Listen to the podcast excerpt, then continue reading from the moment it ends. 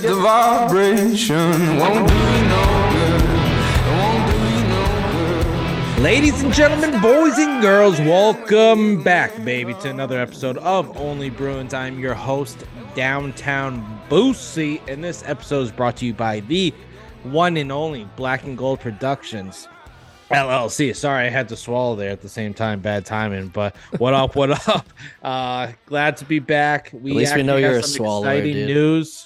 We got some exciting news, fellas, ladies and gentlemen. FanDuel has partnered with the B&G family. We are now partnered with. This episode is brought to you. One of the sponsors of this podcast actually is brought to you by FanDuel. So please go to FanDuel.com/Boston to sign up. FanDuel's great. If you follow Boosie Betts, as we'll get into that a little bit later on, we you know, we're big FanDuel guys, and that's basically where I do all my prop bets and parlays and all that, and win and lose some money. It's been a solid first 2 weeks as FanDuel has taken, or first two weeks since FanDuel has since gambling has become legal in Massachusetts. It's been fun, a lot of ups and downs. So make sure you go sign up for FanDuel.com/Boston, or is it backslash Boston? Sign up for that. Make sure you get the industry's best welcome bonuses. Thank us later. How the heck are you? But that brings me to my boy, my dog Brett. What up, buddy? What's up, dude? What's going on? I'm excited to get this podcast going. I'm glad FanDuel's come on as a sponsor. This is awesome. Well, let's just take this boozy bet thing to the moon now. Like we're fucking moon. Yeah, dude, we're geared up and ready to go. Just in time for playoffs, baby. Oh. We're gonna make some fucking moolah. Break open your fucking piggy banks. Get in your couch cushions. Let's take fucking this thing. Rights, baby. Oh. Make sure you also follow us on Twitter to stay up to date with Boosie Betts and show us what you got for bets going on at Only Bruins One and Brett Howard at Brett Howard _ So make sure you follow us. Make sure you follow the man, the myth, the legend himself, Mark Allred at Black and Gold 277. I should ask him what the 277's for, but make sure you follow him. I don't know, but 77's got to be Boric, right? Yeah, I would think. Right? Yeah, actually. I don't know about the 2, but the 7, I've always thought the 7-7's got to be Bork. Yeah. Well, Mark, if you can tweet at us. Yeah, he'll tweet at us. But yeah, make sure you follow him too and his podcast account so you can get the best of the best when it comes down to breaking down the past week of games and all that. And here there are 2 cents on the past week of games at Black and Gold Pod, baby. But ladies and gentlemen, let's get into this. Brett, how we feeling, buddy? Oh, also thank you to everyone who dealt with my fucking sickness last week, the coughing and all that bullshit. I'm still not a hundo, but my voice isn't as sexy as last week, but we move on, we live, we learn, whatever. It's sexy enough for me, baby. Listen, yeah, that's all that matters to me. And maybe, ladies and gentlemen, if you guys drink a lot while listening to us, as you know, our hashtag no beer is safe. Maybe our voices will get even sexier. We'll see. But exciting week of Bruins games. Some sad parts. I guess one sad part. I mean, a few ups and downs, but it's been a good week for the Bruins. I mean, they just keep plugging along. I mean, they butt fucked both teams. I probably shouldn't have said that, but since we last, you were pretty close to that 3-1 call Thursday night against Winnipeg, where our boy himself, Bobby fucking Brewski, deleted Bears there and was in the fucking building. They won 3-0. They took down the Wild Saturday 5-2, and they fucking, I mean, Jesus. They put a whipping on the Sabres, if you want to call them the Sabres. I don't even know. Touchdown Bruins. Yeah. Fucking Jesus. I'm glad. I don't think I. Oh no, I took Bertuzzi anytime goals. Yeah, because I wasn't actually watching that game. I don't think. Yeah, I don't think we put bets out for that one. Yeah, I think we did, right? Oh, yeah, because we took. I just realized we didn't put bets out for Tuesday. Yeah, I know. I realized that too. Yesterday. I just realized that. I know. Whoopsies. I think we took the over 6.5. We took by 2. And regulation, or at least I did, because I made a boatload of money that day. And I just took Bertuzzi anytime goal scorer, because I thought it was a trap game for the Bruins on the back-to-back, and Krejci was resting. Who else was out that game? Krejci and, well, Forbert's injured. Yeah, Forbort was injured. I don't know. But I thought there was one other forward. Orlov, yeah. So I thought it maybe was a trap game, but obviously Big Dick Swayman, the three-legged man himself, fucking got between the pipes and just laid down the pipe on the Sabres. How about that? But then the Bruins beat the Senators 2-1. They've been, you know, everyone calls them the pesky Sens. It's they're a thorn in our side basically. They beat us earlier this season. They got a bright future. I'm excited for that team because they're going to get new ownership soon. Their future's bright. All things hopefully going up. Hopefully it's Ryan Reynolds too, dude. Well, like that guy's off. Is he not a fucking missile launcher? He's going to be part of whatever group buys the Senators, which is great because Bettman wants him part of that, which is great. He's going to be the hottest owner in the fucking league. Holy shit. Are you kidding me? Like this guy, the good old Vancouver boy, good old BC boy out there. Oh my god, dude! He sold that mint mobile he had. Yeah, he's gearing up for this thing. No, he is, and I can't wait to hear like little tidbits you hear from when he goes to owner meetings and stuff like that. Like that would be funny. Oh, I know. And plus, I think he said he's gonna do like a documentary for the Sens, like he did that. With the soccer football team, right? But yeah, the soccer football, team. Football, sorry if you call it football. Wexingham or Waxingham. I don't want my boy Donnie coming at me. My boy Donnie. Or I don't know if Shannon is a soccer fan. I don't see her ever tweeting about it, but I know our boy Don, he's a big football fan. I called it soccer when I saw him in January, though, and he did not kill me, so that's good. But very solid week since we last spoke for the Bruins, 4-0 since we last spoke. Coincidence? I think not. And we are recording shortly before the Bruins game tonight as they take on Montreal. You're obviously listening Friday morning because it's the first thing you probably want to listen to Friday morning into work. I mean, no better way to start your day and go into the weekend. But it's like there's really not much to say, but I feel like they're kind of on cruise control, even though they're like still playing at a very high level. They're still playing extremely good hockey now. I mean, I think 2 weeks ago you saw the world burning down on Twitter for some Bruins fans. Holy shit! Oh, but the Bruins are back to who they were, who they've been all fucking season. They haven't skipped a beat. I mean, the Senators game was absurd because I think at the end of two periods, I think they had, 35 shots on net, the Senators? Yeah. And then the Bruins just played complete shutdown, and I think they forced them to 6 shots on net? Yeah, I think so. And the Bruins got helped out with their power play finally. There was a great timeout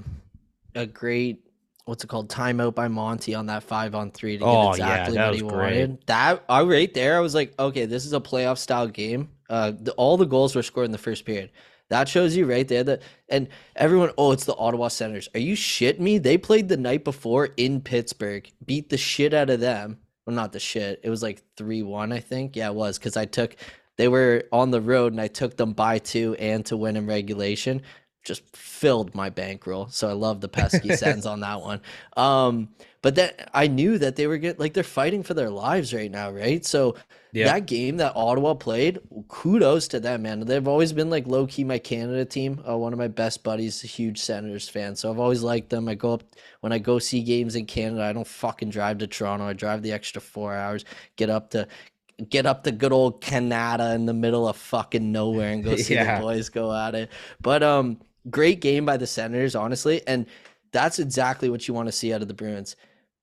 It was a playoff style game and Monty just shut it down, and they even admitted the first 2 periods were not their periods at all, and they still pulled out a win. So that tells you that this team's going to do anything they can to get a win in the playoffs, and this is exactly what you want to see at this time of the year, them gearing down like that and batting down the hatches. Because I forget what podcast I was listening to, and they were talking about how a team had a 4-goal lead and they like let it up. I think they were talking about the Panthers and how they're like looking to get in this, or they're back in this race and they're doing so good, and they like get up 4 goals and then next thing you know, it's a tie game 4-4. So it's like, The Bruins are doing exactly what they need to be right now. I couldn't be more ecstatic with buzzing. Like you said, Bobby Brewski brought all the fucking mojo, got Swayman the shutty. Shout out to Swayman and back-to-back shutties, by the way. Eh? Dude, holy shit. Holy. Yeah. Talk about having the two best goalies in the league. Like, we got Allmark scoring goals, Swayman going back-to-back shutties. That this team's buzzing. Exactly, or right when you thought, you know, they're hitting that dry spell, they don't have it. No, they just, what happened is they clinched the playoffs 75 games too early, and they didn't know what to do with themselves for a couple games. So they lost to the shittiest team in the league. Honestly, we don't have the best rap against Chicago, so I wasn't that surprised at all. And when we get to boozy bets, I took a very questionable bet today. And that Chicago game is one of the reasonings why I took this bet. Yeah, and I was a little thrown off when I saw that, but someone's got to bet against them. One of us has got to do it at some point. You know, it's funny. Like, early last week, we were telling ourselves like Sunday is probably the night or probably the day that we bet against the Bruins. Thankfully, we didn't, because they just put a shellacking on fucking Buffalo. But yeah, if you don't follow us on Twitter, shame on you. @OnlyBruins1, @BrettHoward_. Stay up to date with Boosie bets and our bets and whatnot. But yeah, I mean, I'm surprised you haven't got more backlash on Twitter for it. Maybe not too many people have seen it just yet, but I mean, yeah, it could be one of these trap games too for the fellas. I mean, Thursday night, you're trying to finish up the season. What do you have? 12 games as of tonight, 12 games after tonight, 11, but as of right now, 12 games left in the season, I believe. Just dumb. Where did the season go? Like, I remember the beginning of January, we're like, oh, where's the playoffs? And now I'm like, oh shit, this historic season's gonna end in like 2 weeks. You know what it is about this? Like, this gets a little bit depressing around this time of year because, like, you're excited for the playoffs, right? You're excited for the playoffs to come around, like, especially for the Bruins where they, you know, they clinched the playoffs, like, you know, after the first 75 period. Games too early. Yeah, after the first period of the home opener this season. But they I forget where I was going. Oh, yes. So it's like an exciting time of year because it's like you're excited for the playoffs, but then you look at the schedule and you realize there's 12 games left. And it's like, holy shit. It's like, fuck. Like, we are truly getting closer and closer to the end of the Bruins season. And I'm like, I haven't been to the Bruins game since Heineken Silver's fucking beat the shit out of me. Yeah, shout out Heineken Silver's, best beer in town. Zaboosel out here. Yeah, and I'm skipping team meetings and shit. And I'll probably be back. Yeah, well, I mean, I'll probably be skipping team meetings fucking Wednesday next week. I'm getting in one on Tuesday. I texted my buddy Stat Guy Lutz, who's coming with me to the game. I'm like, because what he does for work, he has to be on call like 1 week of 1 week out of every month. And I was like, "Are you on call next week?" He's like, "Nah, why?" I'm like, "All right, buddy, we're getting after it." He's like, "Jesus, I need to take it. I need to slow down a little bit." I'm like, because he's coming to my brother's wedding this weekend too. Shout out Brian Busa, getting married this weekend. Not a big deal. He's coming to the wedding this weekend, and obviously, whenever me and him are together, I mean, it could be fucking. We could be watching paint dry as long as we have a 30 rack. Like, no beer is safe. I am sure he's not really going to want to drink after Saturday night, but he has no choice because we're going to the fucking Bruins and no beer is safe there. We have a hashtag to live up to, and he can't let me down. And it's just going to be a great fucking. I mean, I get carried away anytime I'm in the garden. I don't even know why I'm going on like rambling like this. I've had 3 energy drinks today, so it's like I'm just kind of like blabbling on. Also, I'm back on the sauce drinking some fucking Bud lattes. Not a big deal because I couldn't find Heineken Silver yet. Chris, fix that, please, if you're listening. Dude, they just go down so smooth. You know, buds, they just go down so smooth. Oh my God. What can you do, right? What can you do? That's why I only bought a. That's why I only bought a 6-pack. Yeah. You're a soldier, dude. This isn't your fault. It's the fucking beer company's fault. I only bought a 6-pack, so I don't fucking delete 22 more. I do have my brother's what's it called? The night before the wedding. What the fuck is it called? Rehearsal dinner. Yeah. So I was gonna say projection dinner, but that's not right. Plus, I mean, I'm coming down from sickness, so I shouldn't fucking. Oh yeah, I shouldn't go. I shouldn't go all instead gas, of no an IV yet. Bag. This guy gets a Bud Light. Love it. Well, that's still it. An IV bag, right? Is this hydrated. How you do? Is this how you do life? Just staying high. You know what's funny? So like, you know, the energy drink Celsius. I know we're getting a little off topic, but we'll bring it back in a second. You know the energy drink Celsius? No, it's probably an American. Yeah, probably. Yeah. So there's this energy drink called Celsius. It's fucking delicious. Mm-hmm. Usually I keep some in the fridge, and the other morning, like usually I have a coffee in the morning, but I was just like, I didn't feel like making one. I didn't feel like picking one up. So I grabbed a Celsius from the fridge, or so I thought. I get in my truck. Oh yes. I know exactly where this is going. I crack it open, and it was a fucking High Noon. It was a fucking High Noon at 7 a.m. I'm like, what in the world is wrong with me? You have 3 seconds to decide what you're going to do there. You either chuck it or pull over and crack that thing and just get it down in you. If it was a Thursday or Friday, I'd be like, fuck it, I might as well top this boy off. But it was a Monday, so I'm like, I can't fucking do it. It's going to make for a long week. I still feel like shit. So yeah, you got to chuck that one out the window. Yeah, so that was rest in peace to that High Noon. But dude, how much is a case of High Noon there? Like they come in 12 packs? 12 pack, I don't know how much it is. I want to say maybe 18. I know a 4-pack is like $10. Dude, they only sell them in packs here. My brother was telling me this. $35 for fucking what? For 8 of them. I don't even know if they sell 8. I don't know. I don't really like buy them too often. There's 2 of each flavor, I'm pretty sure. Holy shit. I don't know. 35. Yeah. I mean, what does that transition to like? I don't know. I'm not gonna do that fucking. I was gonna yell at my Google, but I don't think that's good radio. Yeah, no. I was gonna yell at my Google across the room, but I don't know if everyone wants to listen. Anyways, because I get into it with her. High Noon's expensive, but worth the price of a go nation. Down. Good. I love a good High Noon. Yeah. Pineapple, the goat. Shout out Sarah. She's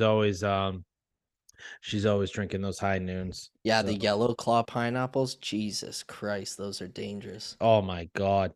You know, it's I was watching a sorry, what I swear after this we'll get back on topic, but should this just be a throwaway fucking bread I know. Nick pod? I was watching one of the it was months ago, watching one of the Sandbaggers by Spin Tricklets. Also fucking, if you haven't watched the one with Pasta yet, go watch it. Hilarious. But I forget who it was. It might have been Jovo, but he cracked open a pineapple High Noon. It might have I forget who it was. He cracked open a pineapple High Noon, and Biz like kind of looked at him, whatever. He's like, pineapple High Noon, she'll thank you later. Obviously the whole pineapple thing, I'm like, holy shit, that's take fucking it, gold. So now I always say that when I, even if I'm like by myself, I'm like, she'll thank you later. But fucking hey, hilarious. Just, you know, helping both sides of the team, you exactly. know, looking out for everyone. Player. Yeah, everyone needs a locker room guy in their life. Yeah. Just unfortunate our listeners have 2 in this podcast. Yeah. Locker room guy, shut the fuck up. Locker room. I'm a man who does it all. Locker room guy and shower sheriff. Not a big deal. Oh fuck, we might have need to need a good that. Shower sheriff. Might have to find a way to make that a t-shirt. But anyways, back to the Bruins. Yeah. Great week for them. On the injury front, Derek Forbort done for the regular season. He's probably going to be back for the playoffs. Before I didn't say when. Derek Forbort, real quick, I do want to update people who are not on Twitter or who are living under a rock. Sorry if I offended you there, if you haven't heard this news yet, but Taylor Hall. Patrick Starr lived under a rock, so you can't take fucking offense to that. Yeah, that's true. Taylor Hall back to practicing yesterday. Wednesday, he was in a non-contact. Today, he was in a regular practice jersey. That's encouraging. Monty's probably playing mind games, saying like, I don't know if he'll be back for the regular season. Bullshit. He's going to be back Tuesday night. Book it. Actually, he'll be back this weekend. Book it. And Foligno out there practicing by himself, I think. Yeah, he was practicing before the Bruins, making some tight turns, according to some of the Bruins beat reporters. So you'd love to hear that. Those are two guys that you massively need come this playoff stretch. But Derek Forbort blocked a shot, hit him in the ankle, turned into a cankle, not a big deal. And he's really going to need that elevator fix now. Fuck. But he got hurt. He's done for it. They're shutting him down. No, you don't really need to rush him back anyway. So he's going to you might not see him again until playoffs. But and dude, I do want him back for the playoffs personally. Yeah, and this is where I was going to go with that. Sorry, what were we going to say? No. I was literally probably about to say exactly what you're going to say. Yeah, I was. Who's the odd man out on the back end? Yeah. I want Derek Forbort in over Matt Grzelcyk. I don't know where you stand on that. Yeah, no, I agree with you 100%. And like you were saying about Forbort and playoffs, the guy's built for the playoffs. Like he's not our best 5-on-5 player. We all know that. We all get that. He gets burned. Shit happens.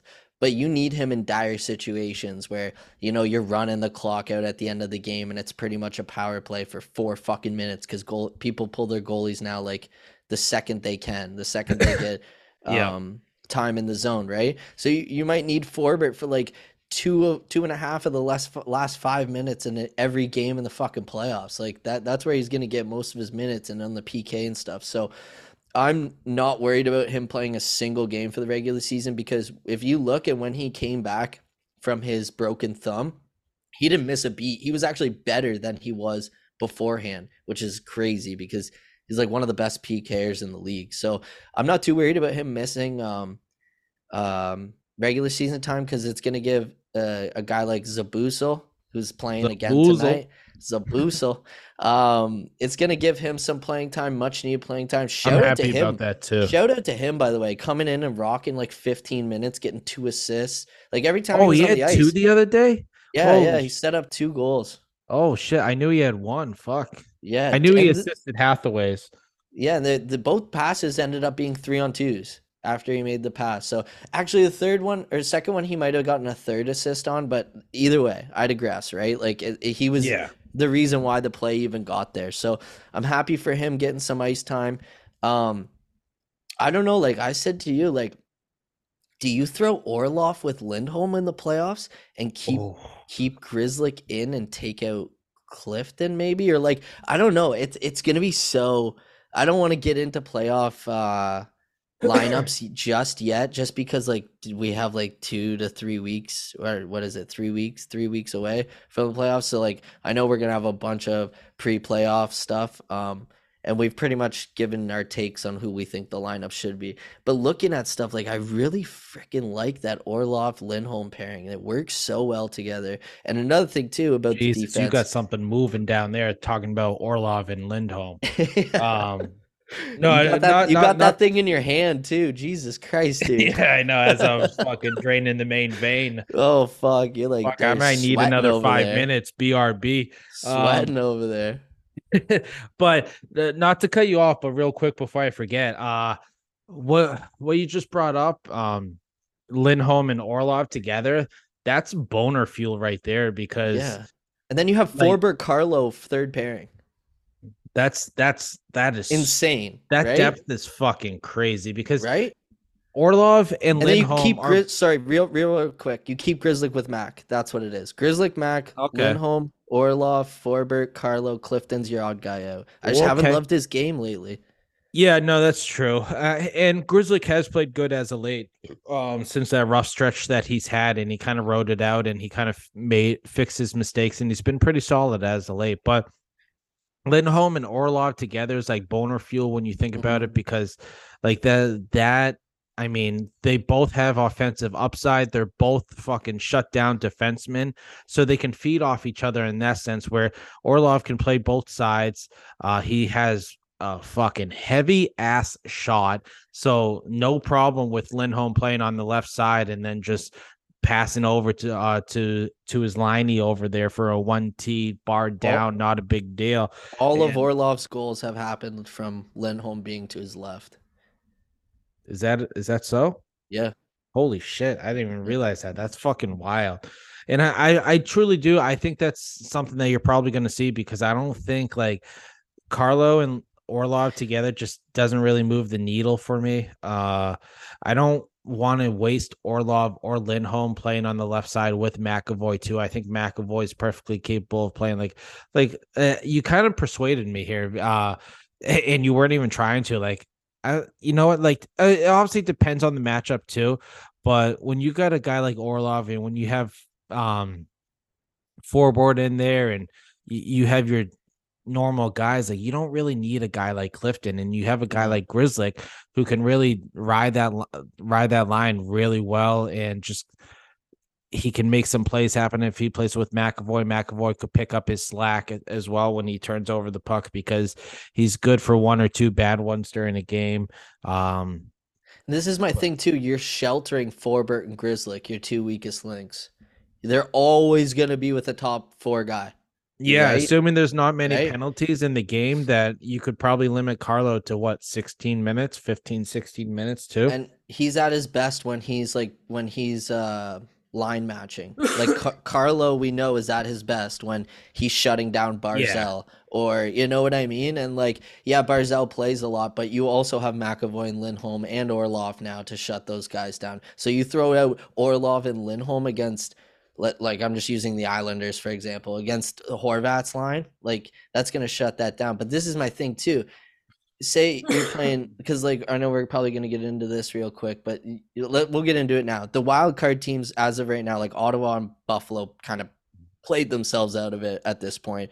I think we pretty much knocked both of their chances out, or made them very low. And Ottawa, not their fault. They just had a tough start to the season.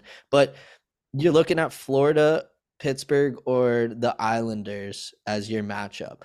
Against Pittsburgh, I keep Grzelcyk in. Maybe against the Islanders, I keep Grzelcyk in still, even though he got hurt against them a couple years ago. But I think against a team like Florida, you put Clifton in, because he's a fucking wild animal and he's gonna take on Tkachuk every night, right? So yeah.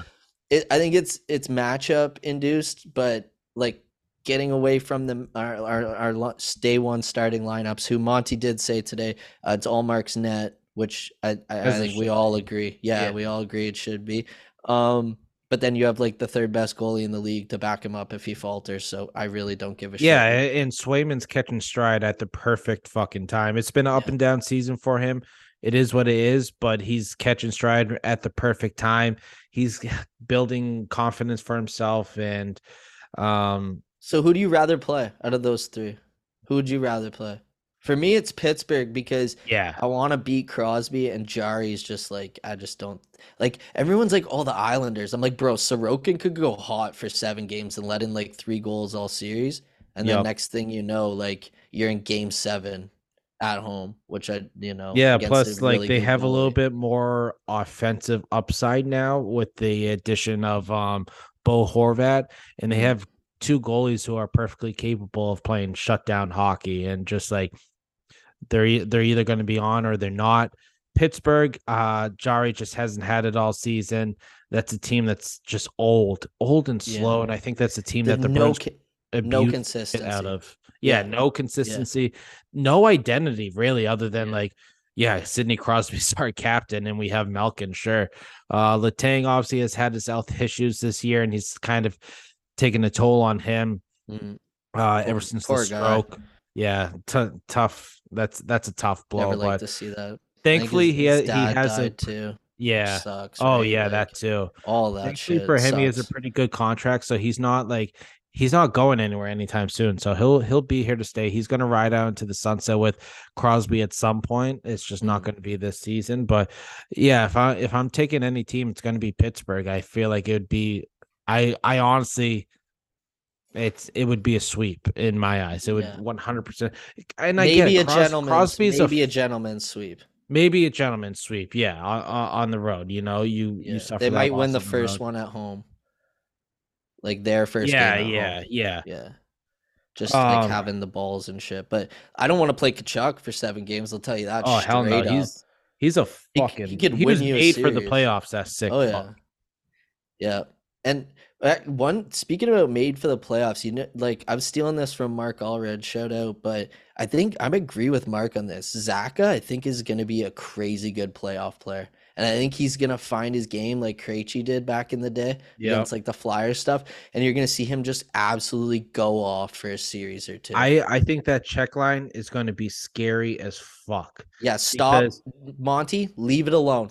Yeah. Leave it alone. Stop. Well, I think he's screwing around for right now. But when it comes to playoffs and stuff, I truly believe he's going to stick with the check line, because ideally, mm-hmm.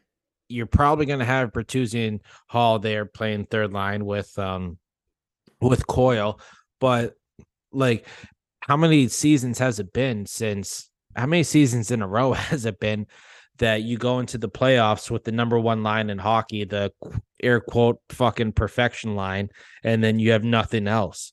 You have three lines, borderline four lines, excuse me, that can score at will. I mean, if you want to worry about Bergeron's line, go ahead, worry about it. You have Krejci's line who can, produce points, and you have Krejci has two wingers with lethal shots. And then if you want to try to shut down those two lines and not worry about the third or fourth line, fine. Coyle's just going to hold on to the puck for 42 seconds and then fucking dish it to Taylor Hall or Tyler Bertuzzi, and it's backdoor passes all fucking day, wide open net. How are you? Keep the change. Not a big deal, but it's just shout out Coyle too. He's really fucking found his game. He's really turned it up since he had. I think Monty kind of called him out without saying his name in the media. What was that game? It was the fucking Edmonton game where he passed it twice. 2 weeks ago. He weighed way too many passes. Ever since then, it seems like he woke up and fucking that Chicago game. I don't remember exactly what he did, but he had a couple really bad plays in that game. And Monty was like, our guys that are going to win us games in the playoffs aren't going right now. And that's why we're like seeing our team suffer. And I swear that was a shout, I think that was like a call out of Bertuzzi. I know Bertuzzi's newer, but like that Coyle, Bertuzzi, Freddie line, because that line has absolutely turned it on since that game. They have just been unstoppable. Yeah. Which is going to be weird when Hall comes back. Just saying. I know and what if it doesn't work? Yeah, I know that's the big worry. But I just don't see how they cannot work, because Bertuzzi, man, like his vision, one thing I've noticed about him, is insane. His hockey IQ and vision is out of this world. And I didn't know how elite it was. Dude, he's made some passes where I'm like, how the fuck do you even see that guy? Like, he made one to Pasta in the last game against Ottawa there, and Pasta was alone in the slot and nobody on the ice saw it. And right before he went to pass it, I was like, well, who's he passing it to? And then the camera switched around and Pasta was standing there for like a minute. Nobody even saw him. The plays are just. His passing is elite. Yeah, and when you have an elite passer like that, someone who can easily find you the puck and get you the puck, a guy like Coyle has to shoot more. A guy like Taylor Hall has to shoot more, because the problem is, and I've seen people tweet about it too, is when you put those three together, who's going to be the guy to shoot? I mean, Bertuzzi's put up 30+ goals before. Taylor Hall has as well. Coyle has a good shot, and he seems like he doesn't believe in his shot. And that's a guy who I want to see all those guys shoot more, but I don't want to, like, what I'm worried about. And what I can also see too, when you have this trio together, I firmly believe that you can see like Coyle and like Bertuzzi being like the Marcus Johansson of 2019, basically. Yeah. With the chemistry, like they're building up chemistry. You just have to find a guy who's willing to shoot the puck, and who knows, maybe, I mean, with Taylor Hall's speed, Coyle's puck control, and Bertuzzi's vision and hockey IQ, I mean, how much ice is going to be open for those fucking forwards? And I love Trent Frederic having a career year, hell of a year, but he doesn't, and what does he have, 16, 17 goals on the season? He's probably going to score 20 this season. That's wild. Unreal. Happy for that guy. Contract year too, unfortunately, but thankfully he's the RFA. But that's going to be a scary, scary line, and that's going to open up so much ice for the guys. And And this is my thing. Who the fuck do you take out of the lineup when Hall and Foligno are good? And if you asked me a month ago, I'd say Nosek, but I'm not saying Nosek. That's my thing. Like, I'm not a Nosek guy. And a month ago, it would have been put Freddie at 4C beside Foligno and Hathaway, and then bring Hall into the third line. So your top two lines are the same as they always are. And then you have Bertuzzi, Hall, Coyle, and then, Foligno, Freddie, Hathaway. And it's like, I honestly think Freddie and Greer are going to be the odd guys out, which is wild, because Freddie's been having such a good career year. But with the career Foligno has and the experience he brings, how are you supposed to sit that guy game one of the playoffs? You can't. Like, you have to let him play himself out of the lineup, right? Yeah. Yeah. Like, as bad as that sounds. Yeah. A guy like Foligno, with the veteran presence, how good of a season he was having leading up to that injury, he can't. I just don't think it's right. I don't think it's the best. He's put in a lot of fucking work to get here too, to where he is today. And I don't think it's the smartest move to take a guy out like that and lose his spot due to an injury. So and like, you paid a first round pick for Bertuzzi, he's not getting health bombed. Oh, like, there's no way. Not. Right? No. Like, even if you have to put Bertuzzi on the fourth line, there's no way he's getting health bombed. Yeah, if you're gonna health bomb anyone, I mean, and Monty loves Nosek, so you know it's not gonna be Nosek, and he's great for the PK. It's just like, fuck, man. If you could combine Nosek and Freddie into one player, you would have one hell of a fucking bottom six player. But I did see a lot of You're not taking out Hathaway because he's a dog on the forecheck. Yeah. No, and he scores on the fourth line. He has a sneaky good shot. Yeah, he has a sneaky good. He hit one is fucking bar 90 out though. I forget what it was, but he had it and he was in the Minnesota game, I think. was that what it was? Yeah, because he scored the next game in Buffalo. Yeah. Yeah, no, he's a sneaky good shot for a fourth liner.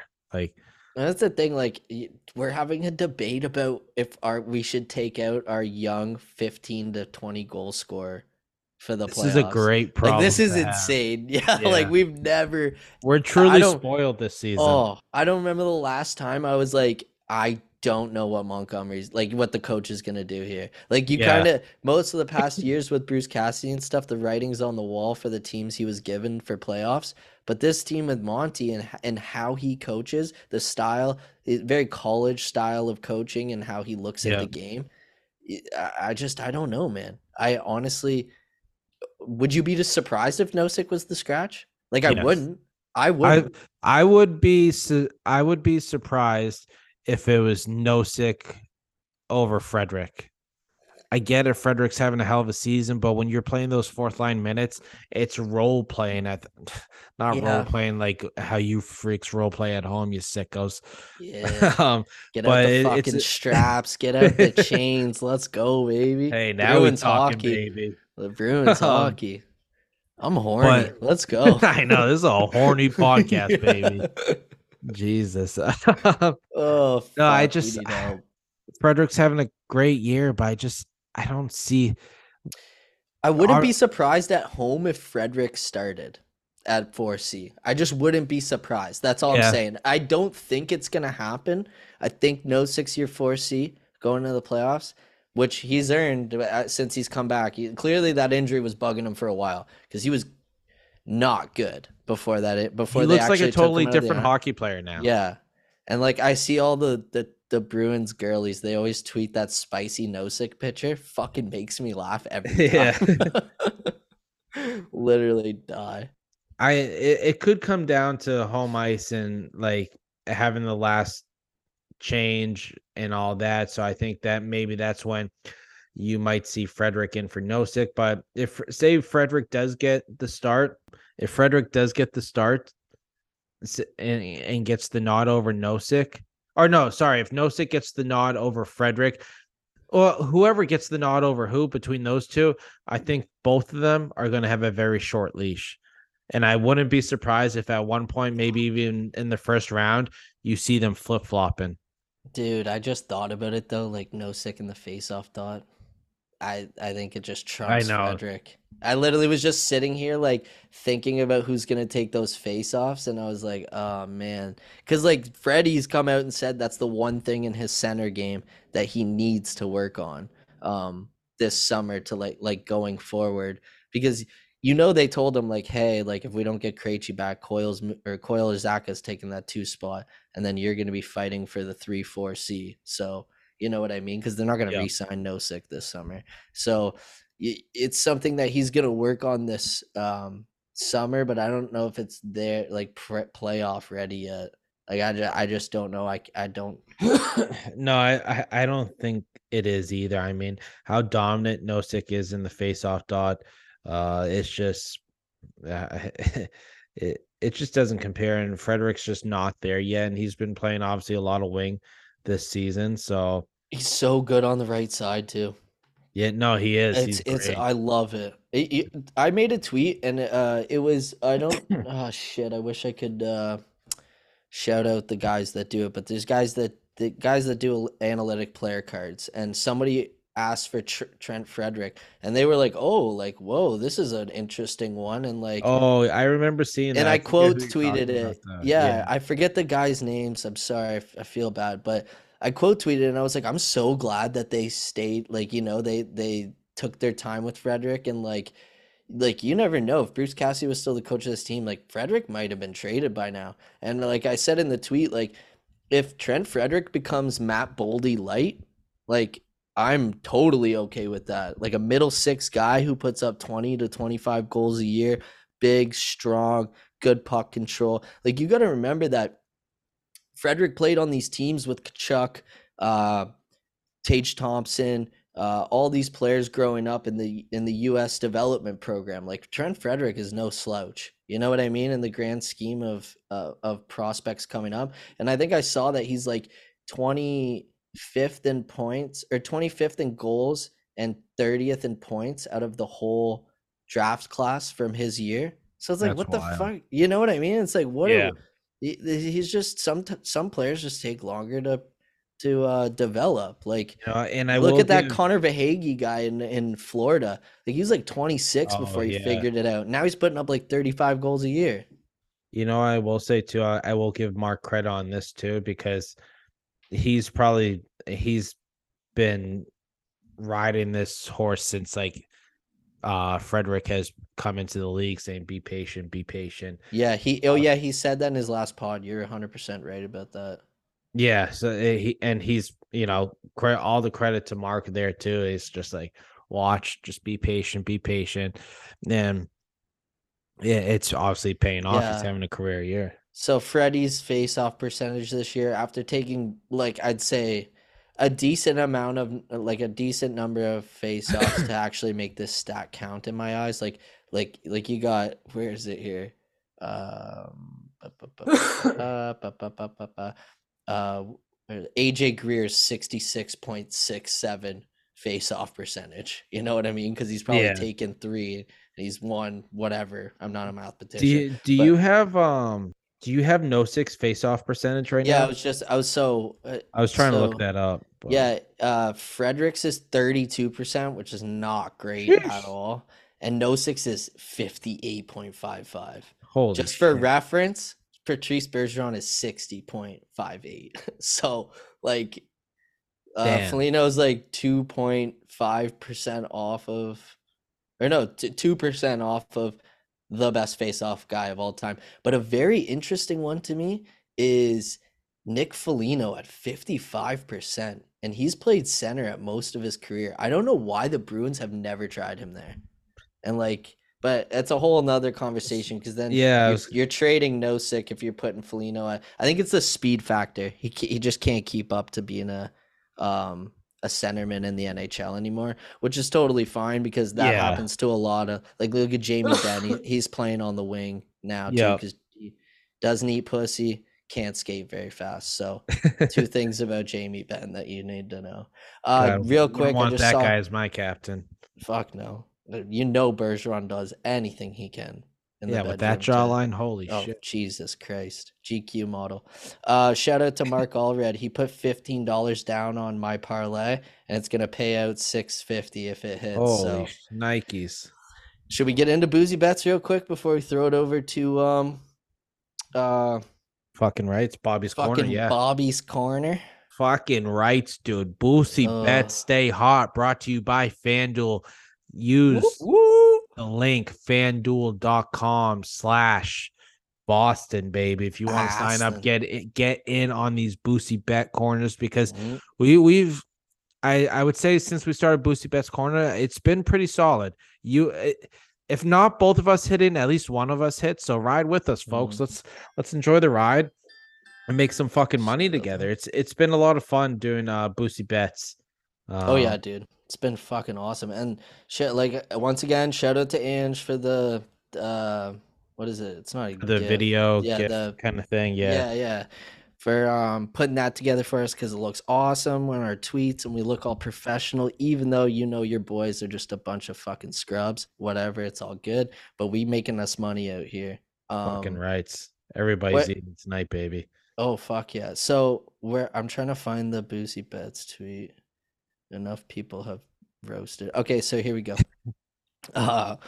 You have no goals in the first 5 minutes, but has a goal to be scored in the first 10. I same game parlayed that. Okay, that's so. If you guys see SGP, that's same game parlay. And then I have under 6.5 in the game and Marchand anytime goal scorer, because he always scores against fucking Montreal for some reason. And I'm going with a Montreal money line. And the reasoning for that, I know I'm scumbag. Yeah, I'm a piece of shit. I know. Fucking leave it up to the Canadian to bet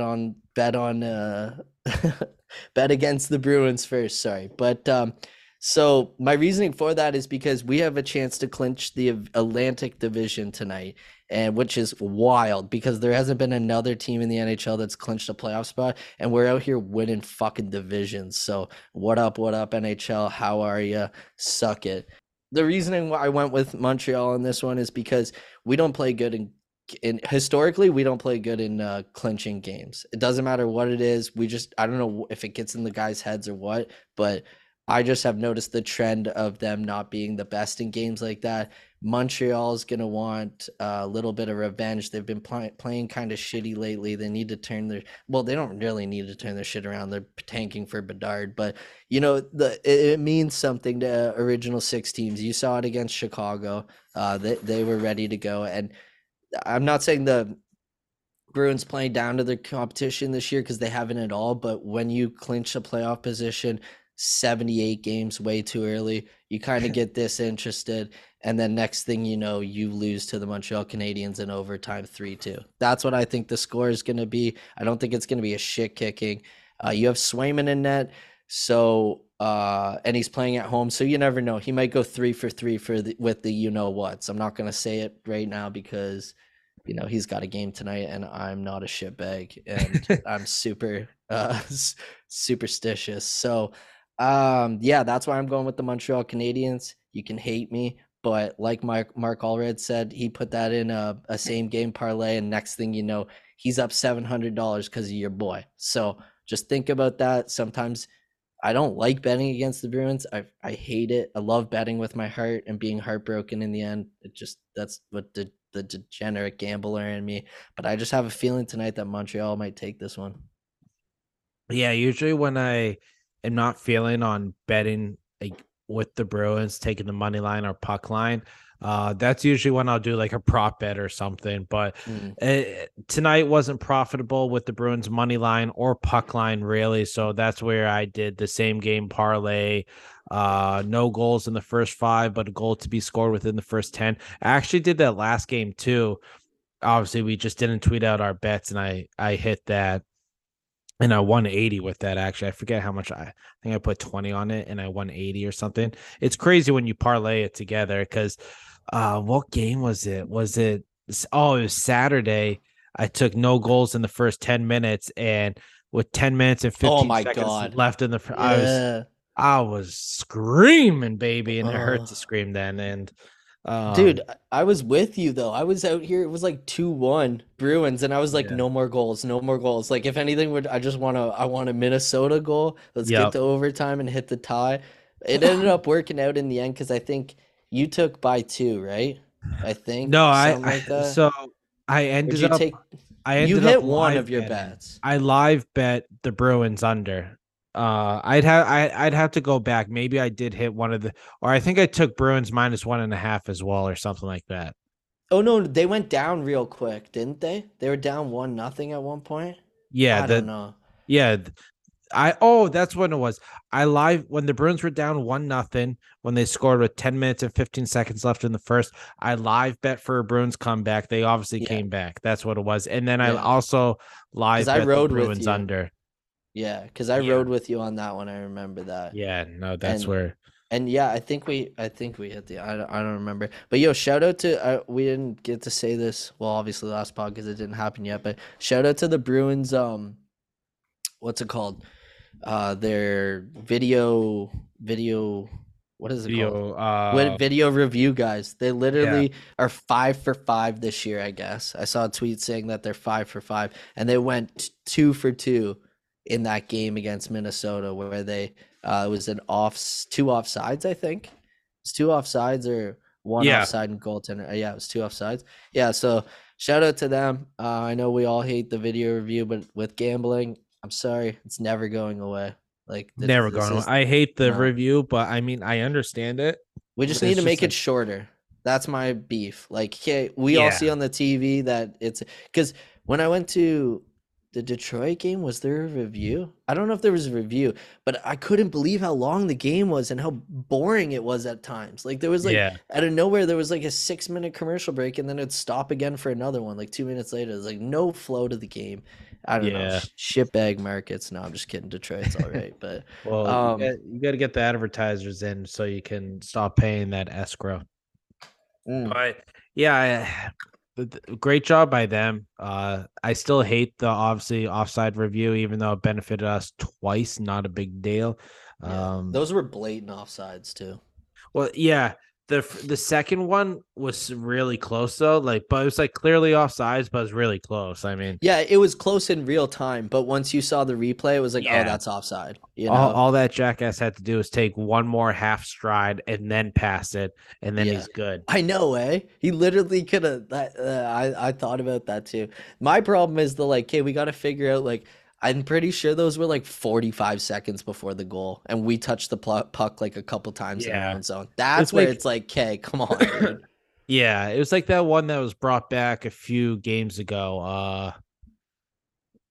Where was like for us? Pastrnak scored, I think. Yeah, yeah, it was Zacha or Bertuzzi were offside. I remember that. That was in the Garden. Yeah, yeah. So that was like, it's just like. Come on, like that had nothing to do with the play, but it is what it is. Yeah, with sports betting and all that, it's never going away. No. I mean, it is what it is. I just like the thing that I hate most is like usually when you do see those reviews, you know it's coming back because you know they have fucking. They've gotten days. So good at it now. Yeah, and they have 7 fucking days usually to like look at it and then phone down to the coaches down there, walkie-talkie down to the coaches down there. That's after every goal, there should be a clock. Boom. The second the puck goes in the net and the guy starts selling, you have 30 seconds from that moment to challenge the play. And if it's past the 30 seconds that like runs out in the clock, then you know, too bad, so sad, you can't challenge it anymore. Yeah, whether it's a goal or not, that's where it should be at. I agree on that aspect. Like, there's got to be like shot clock or some shit. Yeah, like because even when Monty did the one, he was like, "Wait, wait," and then the ref starts skating away, and he's like, "Actually, yeah, let's challenge it." And it's like, okay, like I'm glad it's my team and they got away with it, but I don't necessarily love when coaches do that and they play like the long game. No, yeah, exactly. Like that's the frustrating part. But hey, benefit of the Bruins. So suck it, Wild. Suck a dick, Wild. A little aggressive, but we're coming in. We're coming in horny tonight. But anyways, yeah, that basically wraps up for Boosty Bets. Obviously, follow us on Twitter at OnlyBruins1 and at @BrettHoward_ to have fun with us and talk to us about Boosty Bets and show us your FanDuel bets. But yeah, we'll win together and lose together as a family. Exactly. Nothing's better, baby. No. So, ladies and gentlemen, with that, though, we are going to bring it over to the smooth talking man himself, the sex icon, the three-legged man himself, Bobby Brewski's Corner. Check it out, folks. We will be right back and enjoy. From the beaches of Winnipeg, underneath the palm trees of the West End, it's Bobby Brewski.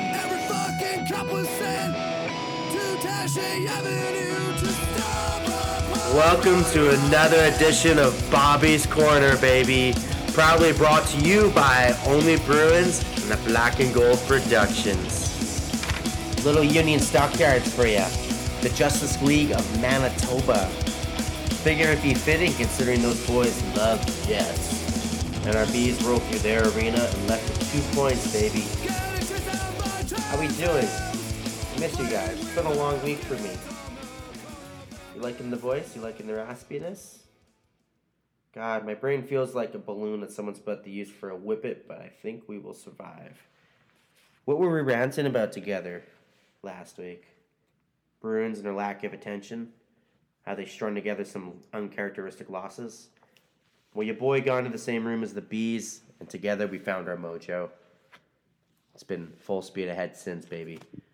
I've been to a handful of games, and I've always beyond grateful to have the opportunity to do so. Obviously, going into that game on Thursday night, the Bees had locked up the playoffs. So I was really excited to see how they play against a team that had all the pressure on them. And they did not disappoint. Bruins, struggling with hot starts. Freddie absolutely checks the box. I'm going to tell you what I told my best friend. It was fucking euphoric to see him score that early. Getting up in your seat, yelling, Freddie! Feeling the blood rush to your brain? Man, there are some things money just can't fucking buy. Seeing Zacha bury one? I mean, come on. Getting yelled, fuck, Brooke, fuck the brat pack? Come on. I'll do that any day of the fucking week. Looking around the arena, seeing pockets of empty seats and some Jets fans. But then, in between all of that bullshit, you just seen rowdy Bruins fans. Just jerseys, sweaters, sombreros, you fucking name it, man. The Bees took over that goddamn arena, and it was absolutely a glorious sight. Love going to games, man. I love checking out the jerseys, checking out the merch. Had one homie at the old school 1930s brown and gold jersey, like the OG Bruins sweater. It's fucking sick. I've actually met the guy who had it before. We didn't talk at the game, but we talked between game 5s and 6 of the Cup Final at the Yellow Dog. They had a Bergeron Pooh Bear jersey, so shout out to that guy. I can only imagine how sick his collection is. We'll have to get him on a pod somehow. You know, due to blackouts, I actually don't get to see the Jets as much as I would like to. So it was hard to kind of get a read on the team. But the body language of the Jets fans told me everything. The Bruins are just a fine-oiled machine. You know, and the Jets are this broken-down 96 Honda Civic. You know, both run. Both will get you to point A to point B, but one of them you kind of have to slam on the steering wheel a few times just in order for it to start. And it sucks, you know, because with the likes of Morrissey and Hellebuck, it's a shame that the team can't find the back of the net or any kind of momentum, you know. And that's been, it seems like that's been them all season, you know. And we thought our weekend against the Wings and the Blackhawks was bad, so a little bit of a hindsight 2020 thing, I guess. Seeing the Swayman shutout too, man, that was the fucking cherry on top of the pie. I mean, last year I got to see Allmark get a dub. This year I get to see Swayman absolutely just shut them down. Unreal, man. The Alaskan Wall. Nothing but love. Got to put a side note, though. It did suck to see Derek Forbort go down. It's a next man up situation, and we have the roster to make it work. Doesn't mean I'm stoked to see him out for the rest of the season. I'm sure Darla is excited for him to be around, but it's just, he's such an integral part of the team. He's such an integral part of the back end, and he's a fan favorite. So I'm hoping he can make it back for the playoffs because I miss watching that guy eat pucks. Speaking about eating pucks and speaking about being an absolutely dirty dog, Bertuzzi, I know he hasn't scored yet. I know we're all waiting for that moment. It's going to happen. I'm a quality over quantity guy. Jeez, I have no idea what's in the tea I'm drinking. The goals are going to come, okay? It's going to come when it matters. But Bertuzzi was just the loose cannon. I mean, in the third period, he blocked a shot from Dillon. It was a stinger because he kind of had a hard time getting up, kind of shook it off. And then he proceeded to skate up the ice with his line, get the puck back into the Jets' end, fight it off a little bit, didn't get one, but two shots on net, and even buried a body in a corner. All of this before getting a little bit of a scrap and then skating off. To say I love the guy is a fucking understatement. To say that you love the guy is a fucking understatement. 32 Thoughts recently talked about how Dallas would be a team that wants him in the offseason. I'm pleading for Don, so we need to find a way to keep this motherfucker in black and gold, baby. And because it's tradition, yes, Hathaway absolutely blew me away. Orlov, I was nearly like... I don't even know. Maybe I was having an orgasm, but I was just losing it in my seat. Absolutely speechless. I can't even think of the words to describe what I saw on Thursday night, which is why I have to give a shout out to Into the Den on YouTube. It's a great channel. What they do is they review the games, and it's fun. It's very similar to what Steve Dangle does, but obviously Bruin-centric and just as better. They're also a great follow on Twitter. Hit them up. They're at 100_Bex. So that's at 100. Bridge, Echo, Cincinnati, Seattle. They're black and gold till they're dead and cold. And their goal is to become the first trans broadcaster. So give them a follow. It's a great journey to be a part of. You can only imagine where it's going to go from here. I do got to give a shout out, though, because I watched the review of the Senators game. You know, the game where I'm pretty sure we ended the Senators season. At least that's what it looks like. That's what I'm hoping for because I'm still mad about 2017. I was jacked about that game because I was excited to see Matt Sogard. Into the Den, though, described Matt Sogard's third period in the best way possible. They announced that they went Gandalf on that shit, looking at the bees and saying that, "You shall not score." I love it. So it's definitely going to be a new tradition of mine is to watch their post-game reviews for sure. Give them a follow, hit like, subscribe, comment. Do all what you got to do to support. With that being said, this is where things get a little dark. We're going to talk about Gary Bettman for a minute. Now, from my spot on the beach, you can join me in on this. I don't know what direction the NHL is going in. And there are some things that are just simply up in the air. One of them being Bally Diamond Sports. They filed for bankruptcy, and the reason why that's a big deal, and I'm sure everyone else is talking about it, but they hold the broadcasting rights for the Anaheim Ducks, the Yotes, the Canes, the Blue Jackets, the Stars, the Wings, the fucking Cats, the Kings, the Wild, the Predators, the Blues, the Lightning. And they have the naming rights to the Colorado Avalanche Arena, you know, the Stanley Cup champions. Now, the MLB looked at this situation as an opportunity. The MLB is talking about buying those broadcasting rights, buying the rest of the broadcasting rights, creating a fan-friendly streaming service. Now, the prospect of that sounds amazing. Will the NHL do it? I don't know. Do I hope they do it? Yeah, because when you talk about growing the game, you need it to be easy to access. Now, if you're a kid in Florida or you're in the Bible Belt, you're in Wisconsin, you're in Arkansas, you're in Wyoming, watching NHL can be a little difficult. Because from what I gathered, you either have to have ESPN, ESPN Plus, Hulu, or TNT. I'm sure I'm missing something.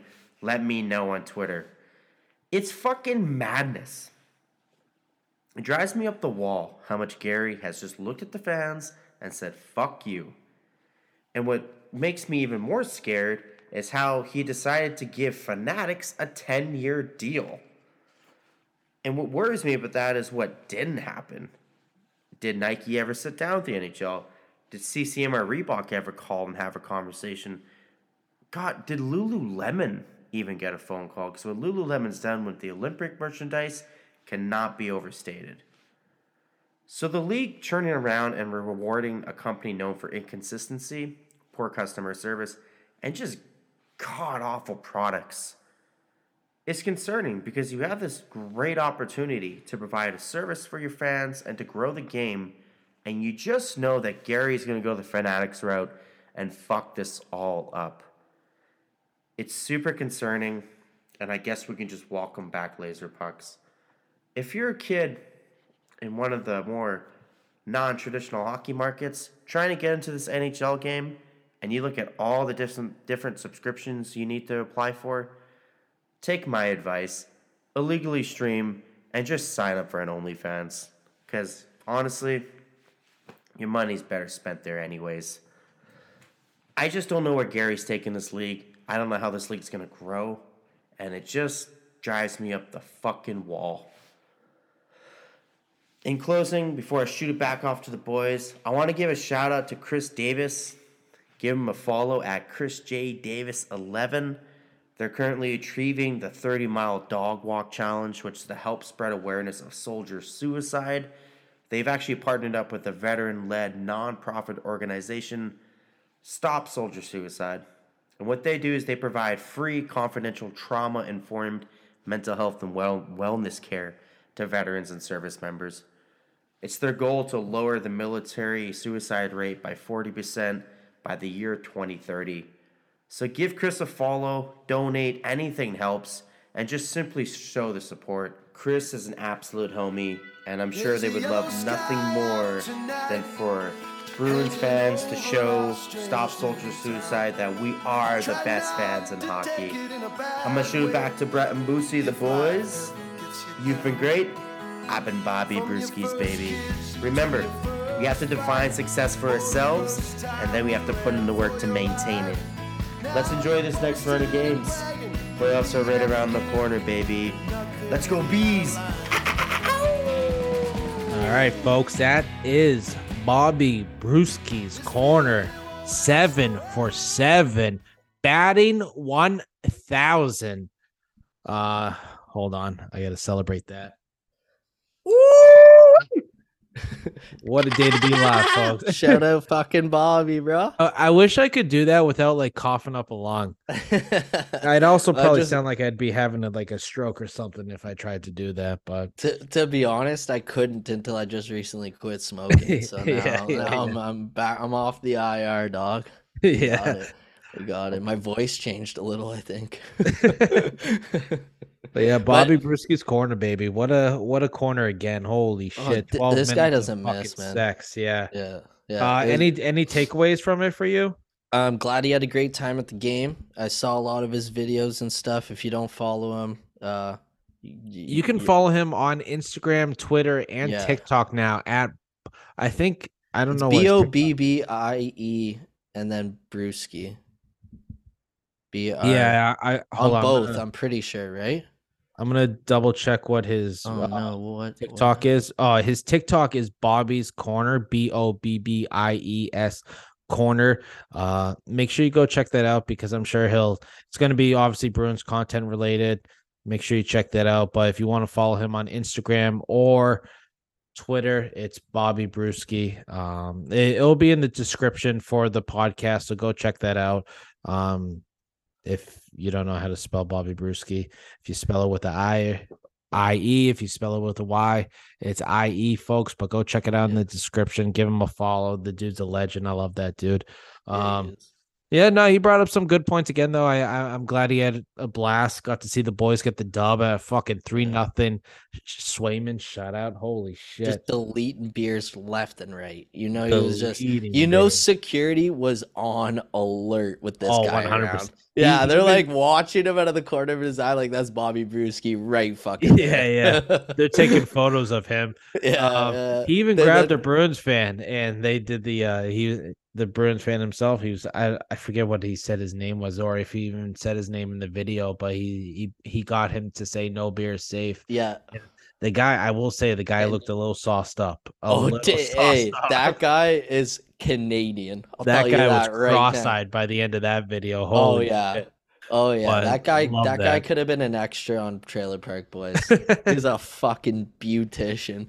But one thing I did want to get into about Bobby's Corner is how much of a fucking scumbag Gary Bettman is. I'm so sick of this guy, dude. Can I go on my rant now? Yes, go, baby. Okay, so you say you want to grow the game, and you say that like you want to, you know, hockey is for everyone, and all this garbage that you spew out as a fucking lawyer, and yet you corner the market on yourself with these jerseys, and you sign this 10-year deal with Fanatics that you know was not offered to anyone else, like that a 10-year deal for a company that is clearly already in bed with the NHL, that doesn't put out a good product and has a horrible customer service representatives, and just trying to get through to them at all is apparently a big pain. I have one of these jerseys, like Thomas said. It's my Thomas from Short Shift, sorry. They were talking about this on their pod, and I was just listening to it before I listened to Bobby's Corner. So I was like fuming, ready to go for this. And he was saying like it's his pond hockey jersey, and I agree with him in that. I have those for pond hockey and two stuff, but I also have my authentic jerseys. And I'm not gonna lie, I have a couple DH Gate jerseys I got from family, friends, whatever. And my DH Gate jerseys are a better quality than my Fanatics jersey, and I don't mind that because, like I said, it's just a whatever jersey. I just wear it on the pond.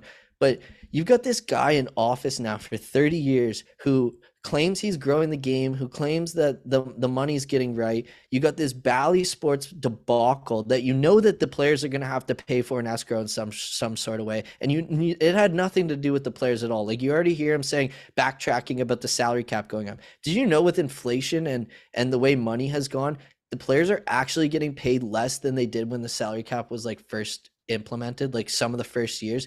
It's insane. Like, the salary cap is like essentially gone down over the years. I get it. COVID happened. I get it. You need to make up revenue shares.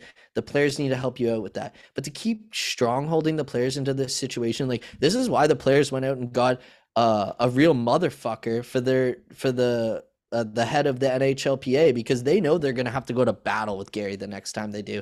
And Gary's just funding these owners' pockets, and it's just getting ridiculous at this point. He doesn't care about the game at all. Like, the Short Shift guys were talking about too, like, it's like $500 for Thomas to take I don't know if it's his wife or what, but yes, like his wife and his little girl to a game, trying to buy her jerseys, you know, like, keep the tradition alive and the foundations of like just growing up in a hockey loving family, which we all have at this point. And if you haven't, like, kudos for you to being a new fan and coming in on this, because, like, I don't understand how we get new fans at this point. The game's not growing at all. We're literally going backwards, and all it's doing is putting money in the owners' pockets. The players keep having to pay out the ass. This Fanatics deal, in my eyes, like, the runner-up was Mitchell and Ness. I'm wearing a Mitchell and Ness really nice Bruins sweater right now. It's an old-school one that I really like. But Mitchell and Ness is owned by Fanatics. It's like, you can tell he's just monopolied this whole thing. Gary Bettman makes $7 million a year, and you know he doesn't give a shit what anyone thinks, what any of us thinks, because guess what? The owners are not going to vote him out. They're not going to push for a new commissioner because he's lining their pockets full of money. Like, he's friends with the Jacobs, like, really good fucking friends with them. I just think he's a scumbag lawyer. I think it's time for a change. Like, I was listening to the Missing Curfew Boys, shout out fellers, but I was listening to those guys over there, and they were talking about how you need a new fresh face. 30 years in a job is just too long. Like, nothing is changing. The game's not growing. You see cool stuff like this City Green thing that they did. Before, like, you go on, Marty Walsh was also brought in for the NHLPA, so it could. That's his name. Could change. Yeah, could change a little bit. Yeah, he's the motherfucker that they need at this point, right? Like, he's a hard ass, and you see them do stuff like, I don't want to get into all the Pride Night stuff because, like, you know, I'm 100% an ally. Like, I literally got a Bruins Pride hat brought to me to the Detroit game, because, you know, I am an ally and hockey is for everyone and we should be growing the game. And, you know, everyone can have their own beliefs and what they want to believe. But this whole Reimer bullshit, it's just like this whole thing has just become a debacle. Gary has no, like, the fact that Connor McDavid is making less than like substitute players on the NBA teams is insane to me. Like, how the fact that these NHL players aren't making at least like $15 to $20 million a year playing one of the toughest sports in your body in the world, I don't get it at this point. And yeah, you can say like, oh, it's not the NHL's fault, like the players aren't marketable. Shut up. The players are the most marketable they've ever fucking been. You know, it's like the NHL's just got this chokehold on everything. They're not gonna, like, I like they were talking about it on Short Shift. You can go listen to it. Great podcast. Bruins Low went on a really good rant because he's like a sweater head or jersey collector, whatever you want to call it. And the jerseys are just going to, like, the prices. I remember when the Reebok jerseys were like $150, and then they went up to $200 on the second version of the Reeboks. And then Adidas comes in and it's $200. And then they went up to $250 with the second version of the Adidas. How much are these Fanatics piece of shit jerseys going to be? So if anybody's out there and they want to buy jerseys, buy them now, because old jerseys and collectors, that shit is just going to go through the roof, because 10 years of one contract on these jerseys. I'm really holding my breath, and I really hope that Fanatics can make us all look stupid, but from seeing their products and buying their products and dealing with customer service I have before, it's just, I'm really worried for the state of our sport and which way it's going. Woo! I blacked out. Yeah, what happened? Holy shit. Catch your breath. But I heard Bobby going off about it, the Short Shift guys, right before I came on. I was listening to it and I was like, oh my god, man, I can't stand Gary Bettman. He's such a weasel, man. Yeah, it is frustrating to see a guy like that just like collect so much money year in and year out, and he's not doing much to grow the game. And this, I was excited for this ESPN deal. I mean, we don't have to go down the whole schmeal, but I was excited for this whole like thing. And the ESPN thing has been a mess this year. TNT's been great. I'll give them that. Yeah, TNT is great. TNT's been great, but you know, when it comes to ESPN, it's like, holy shit, like you got to jump through hoops to fucking to find out or to try to find the game, and then sometimes it might be blacked out. Like, it's just ridiculous how it is. But Bobby Brewski was saying that he doesn't watch most Jets games because they're blacked out. That is insane to me. You know what I mean? Like, he lives in Manitoba.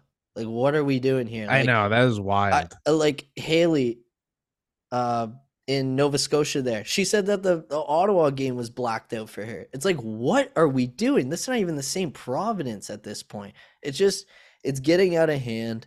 And with this Bally Sports thing, the NHL needs to buy up all of it and sell it to, I'm serious, sell it to Apple TV or Apple Plus or whatever, like the MLB did. And there's no blackouts on there, and you don't have to worry about any of that. You can watch any game whenever you want. They're recorded, all that shit. So yeah, rant over. I know we're getting close to game time here, so I'll throw it back to you. Yeah, I know we do have to wrap it up shortly, but yeah, it's hasn't been the best run for Gary, and it's like every good coach, like your time just runs out at some point, and your message is lost at some point. But let's be real, like the only reason Gary Bettman is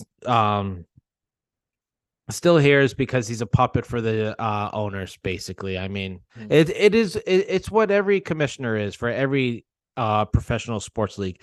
Like, they're just a puppet for the owners. I mean, Goodell for the NFL sucks, but he's going to keep getting $50 million a year because he's a puppet for the owners, and he takes a lot of the hate. And you know, if he can live with that and make $50 million a year, then the job's for him. And Bettman is just like, I do have some faith in this Fanatics thing, but Fanatics is going to have to greatly up their game before we even like deem it a good deal, because it's so much more than the product that they print out. It's the amount of orders that they have fucked up, the customer service. Like it's a whole shit show, and it's just madness. And you know, I'm not a big jersey guy, whatever. I have one or two, I think. And, you know, I like to rock them, and one is a real jersey. One is the Fanatics jersey, because it's all I could find at the Bruins game at the time. It's all they had in the pro shop was a Fanatics one. So Winter Classic one, and I wanted one, so I got it. It's not the best. It's holding up still. I mean, I'm not going to buy. Don't wash it, as bad as it sounds. No, like, that's where they get fucked. Yeah, exactly. Like, and it is, you do obviously have to find ways to wash jerseys the proper way and stuff too. You can't just throw it in there. Another thing too is the way they dumped the news. The NHL tweeted the news out at like 6:30 on a Monday morning. They literally did like a Bruins reverse news dump, where the Bruins dump news at 5 o'clock on a Friday or during the fucking World Series, or like, you know what I mean? It's like they did the reverse because they knew they were going to get backlash for this. And that's the coward part to me. Own up to this shit. That's just how I feel about it. And I don't know, like we better wrap this thing up here soon, but I just, it's just appalling to me that this guy, we know why he has the job still. The owners, he lines their pockets. Do you think that NHL is just nickel and diamond at this point to, do you think they're nickel and diamond at this point to just save money? And well, there's 75 fucking ads on the ice, and I can't see the puck half the time, so I don't know where this money's going. Like he's just like dude, just the biggest L's this year. Divisional format doesn't, or 1 to 8 format doesn't work for us. Everyone wants divisional. Teams don't tank. Fucking, what was the other one? Oh, the I don't even know the other one he said, but it just, he just like has been taking L after L after L this year. And oh yeah, the boards, like you were just saying, the new boards. He's like, everyone loves the new boards, bro. McAvoy pulled the graphic off the board the other day and got lost in it. I was like, what? Whatever. Okay. I just, there's no point arguing it, or I guess spewing. This is old man yelling at cloud 101, but I just needed to get this out. I understand the advertisements and stuff like that. You do have to grow money. I mean, make money. You got to grow the game somehow. These advertisements will help, and obviously the pandemic put the NHL fucking light years behind somehow. The players are still paying back the owners. It's just like, it's a whole shit show right now. And I think I'm hoping with them bringing on, with the NHLPA bringing on Marty Walsh, who knows when Bettman's contract is up, but hopefully when all is said and done, like there's vast improvements to, excuse me, to the, God, what the fuck is it called, that the contract that they have that I'm fucking trying to, the CBA. The CBA, yeah. So we'll see. I mean, time will tell. Yeah, it certainly sucked to see that Fanatics was going to take over in that aspect, but I'm still holding out hope for it. I don't think it'll be a complete debacle, but you know, I've been wrong many times before, so we'll see. We're just gonna have to wait and see how it is. Hopefully next year. I mean, you know, buy your jerseys now if it's something you're truly worried about, because I think we have one more season with Adidas, right? It kicks in 24, 25, right? I think. I'm not 100% sure. Yeah, I think this next year is the last year of Adidas, I think. Yeah, okay. That's what. Yeah. Okay, so. I think. I could be wrong, though. Who the fuck knows? Yeah, kind of a buzzkill this week, but a lot more to look forward to as far as the NHL and the Bruins, and hopefully that the game can just keep growing. Maybe they're just trying to find ways to. Yeah, maybe they're just trying to find ways to make NHL jerseys more affordable to fans and whatnot, because it is an arm and a leg, especially like you said, what Thomas has mentioned. Like, it's just, it's so fucking expensive to bring your wife and your daughter to a game. Never mind that, you want to buy her a jersey. Like, I've met Thomas's daughter before, and Like, you know, she's a kid. She likes to get stuff. She sees something that catches her eye. You want to buy it. So it's special. You're paying for the special moment, which is totally fine, right? But it's like when the NHL's literally suing you financially for that special moment, that's where it sucks. Yeah, exactly. Like, it's when I saw Thomas over the summer, I just happened, like, if you haven't heard the story on Short Shift yet, I saw Thomas over the summer. I was at Country Fest at Gillette, and they made the ride up to Gillette at the time, and they had no idea that it was Country Fest that day.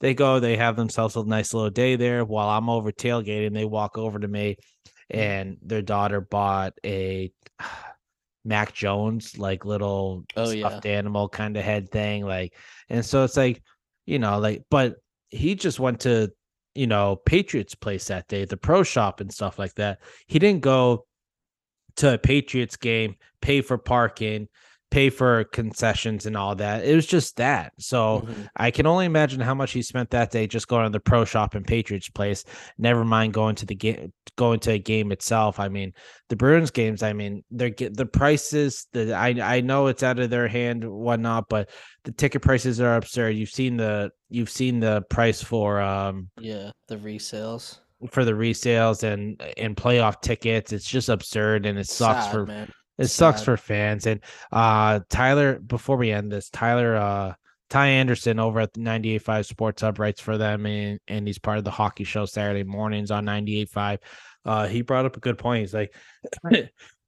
excuse me, if you outprice these real Bruins fans with these kind of ticket prices for the playoffs, like, it's not going to be like a true home playoff game like you typically get. It's going to be these people who can afford it, and we need shitbags like you in the fucking arena. Fucking A, dude. Holy shit, I'd end up in jail somehow. I know. That's the thing. Like, I'm getting down there. I'm gonna have to pay an arm and a leg just to go see a playoff game or whatever. Yeah, seriously. It's just like it's gonna be my vacation for the year, but fuck it. Hey, fuck it. It's worth it though. You get to playoff hockey.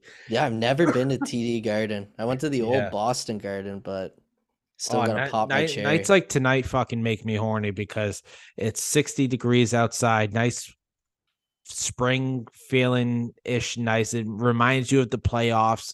Bruins are playing at the Garden tonight. Playing an original six team. Yeah. Like, even though Montreal fucking blows, it is like, it gets you excited for the playoffs, and it's like this is a great time of year because just playoffs are great. I mean, I'm going Tuesday.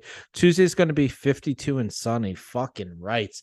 Playoff, and I'm going to that game. So if you see me, come up to me, say no beer safe, and I'll buy you a beer. How about that? Especially if you're still listening at this point, but it's going to be fun. It's going to be fun. It's a fun time of year. It's, you know, obviously we'll have a lot to talk about when it comes to Bettman and the NHL and NHLPA come this off season, but we'll save that for then. We won't bore you guys to death with this. But Brett, before we wrap it up, do you have anything to say to the fans? Any goodbyes, whatever you want to say? Just, you know, let's keep chugging along. If we see a couple losses here over the stretch, don't get worried. We're obviously going to be resting guys and all that nonsense. So I think the boys are geared up and ready for the playoffs. Fuck all the other trophies, fuck all the other records and stuff. That stuff's behind you now. I think at this point you're just looking to get ready for the playoffs to start. So all I got to say left is go Bruins. Go Bruins, baby. Fucking rights. Great time to be alive. Great time of year. As we said, it sucks that the regular season is coming to an end, but hopefully we don't have to be sad about the Bruins till what? June, right? Yeah. So great time to be alive as a Bruins fan. Hopefully the Bruins just keep buzzing along. It's going to be a fun game to watch despite the record of the Canadians. But like I said before, find us on Twitter @OnlyBruins1 and find Brett @BrettHoward_. Send us your hashtags, no beer is safe, Lucy Bets, whatever you want to get in on. If you're not a gambler but you drink, send us that. If you're not a drinker but you gamble, send us that. Have fun. Let's interact. And remember, FanDuel.com/Boston, baby. Sign up. Let's have some fun. Let's make some fucking money. and let's have some fun. Ladies and gentlemen, that'll wrap it up for episode 25 of Only Bruins. We appreciate you guys tuning in, still listening to us. We love you all, folks. And on behalf of my boy, Brett, and Bobby Brewski, we love you guys. Stay cool. Peace! Go bees. 'Cause I'm TNT. I'm dynamite. TNT.